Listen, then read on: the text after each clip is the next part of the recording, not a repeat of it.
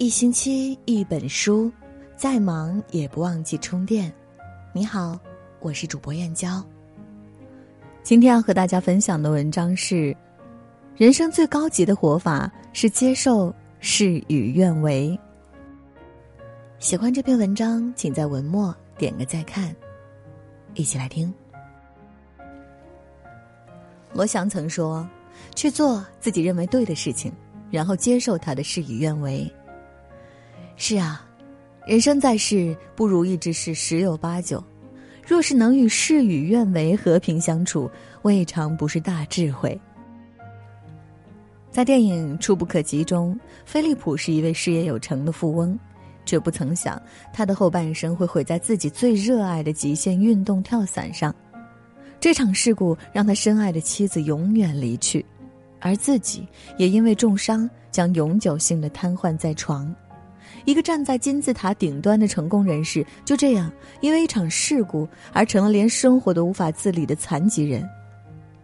在电影《实习医生格雷》中，出现过这样一位病人，他几十年坚持健康饮食，酷爱做瑜伽。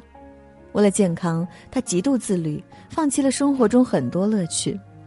可是之后，他依然得了癌症。拿到报告的那一刻，这位病人彻底崩溃了。真正给他打击的，其实不是癌症本身，而是这些年为了不生病所做的坚持和努力。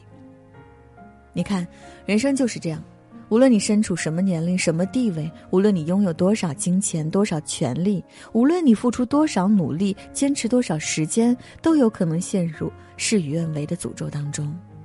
也许我们必须承认，我命由我，但有时候也由天。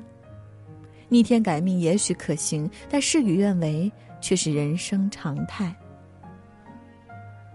传说唐代有位蜀僧，素日以打鱼为生。有一次，他出海捕鱼，辛苦劳作了几日，却一无所获。这换作是别人，必定怨声载道。可蜀僧却在垂钓中领悟到了禅机，于是写下了这首流传千古的禅诗。千尺丝纶直下垂，一波才动万波随。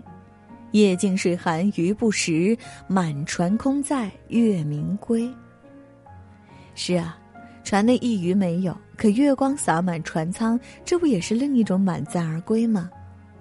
原来，只要换一种思维方式，事与愿违和得偿所愿，不过只在一念之间。其实，人生在世，我们之所以总觉得时时事与愿违，不过只因内心的执念。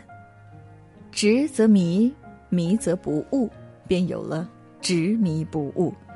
若是能放下执念，也许便能摆脱事与愿违的诅咒，活出自在。就拿养育孩子来说，在这个内卷的时代，我们总希望孩子能够出人头地。可事实上，大部分孩子无论父母寄予多大的期望，他们最终只能活成平凡人。父母们觉得自己付出了这么多的心血，孩子还是不争气，真是事与愿违。可换个角度去想，难道平凡的人生就不值得了吗？曾看过一个孩子写的作文《藏在角落里的我》，他用稚嫩的笔记写下触动人心的话语：“我的梦想是当一名木匠。”也许我不需要考哈佛和北大，只要快乐就好，并不是每个人都不能在角落里，因为每个人都可以像角落里的花朵一样芬芳，而我就是那个藏在角落里的人。多么温暖的话！如果我们都能放下望子成龙的执念，懂得欣赏那个平凡但快乐的孩子，那么事与愿违也会变成得偿所愿。古人说。失之东隅，收之桑榆。很多时候，那些事与愿违，可能是为将来的某件事做铺垫。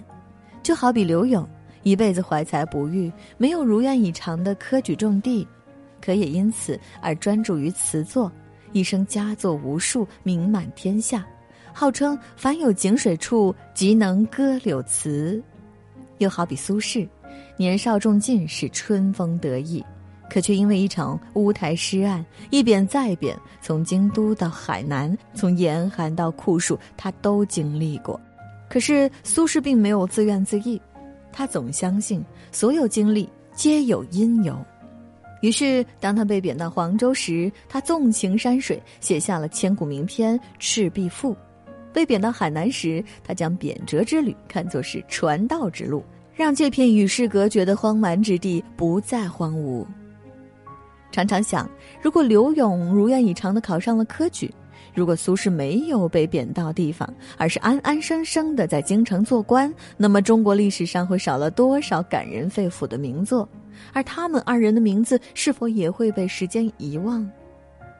可见我们的人生很长，一时的事与愿违不可怕，那些失去的，终将以另一种形式归来；曾经错过的，可能在不远的前方重逢。所以，请一定把眼光放得更长远些，别轻易放弃。世事本无常，不要因为当下的不如意而郁郁寡欢，请相信上天会另有安排。高效能人士的七个习惯里提到了两个词，分别是影响圈和关注圈。影响圈是我们能改变的圈子，比如人的知识、素养、能力、经历等等；而关注圈呢，指的是我们关注的事情。这其中包含很多我们耗费大量的时间精力都无法改变的事情，比如天气、房价、环境等等。如果我们经常把眼睛盯在关注圈上，那就很容易陷入事与愿违的焦虑当中。因为关注圈里的很多事，并不是我们通过努力就能改变的。相反，如果我们能从影响圈出发，更加关注当下可以做好的事情，并且倾尽全力去做好，对无法改变的事情，使用平常心对待。那么久而久之，我们的影响圈就会越来越大，对人生的掌控力越来越强，而事与愿违的几率反而降低了。可见，尽人事听天命，恰恰是人生正确的打开方式。因为前者是可以控制的，所以我们可以火力全开，拼个最佳结果；后者不是我们所能控制的，所以就保持平常心，将一切交给上天。保持这样的心态，我们的人生更有可能幸福，因为尽了人事就有可能改变命运；因为对天命没有期待，所以更能接受事与愿违。佛说：“缘来珍惜，缘去随意。”是啊，人生在世，很多感情强留不住，很多事情强求不得。如果放不下内心的执念，无法接受事与愿违的常态，我们的人生必然会过得很焦虑、很辛苦。因此，我们需要明白，人生的高度不是你看清了多少事，而是你看清了多少事。一念放下，便能得万般自在，从此与事与愿违和解，与自己和解。如此，我们才能不骄不躁，静待花开，活得自在。活得坦荡。文末点个再看，共勉之。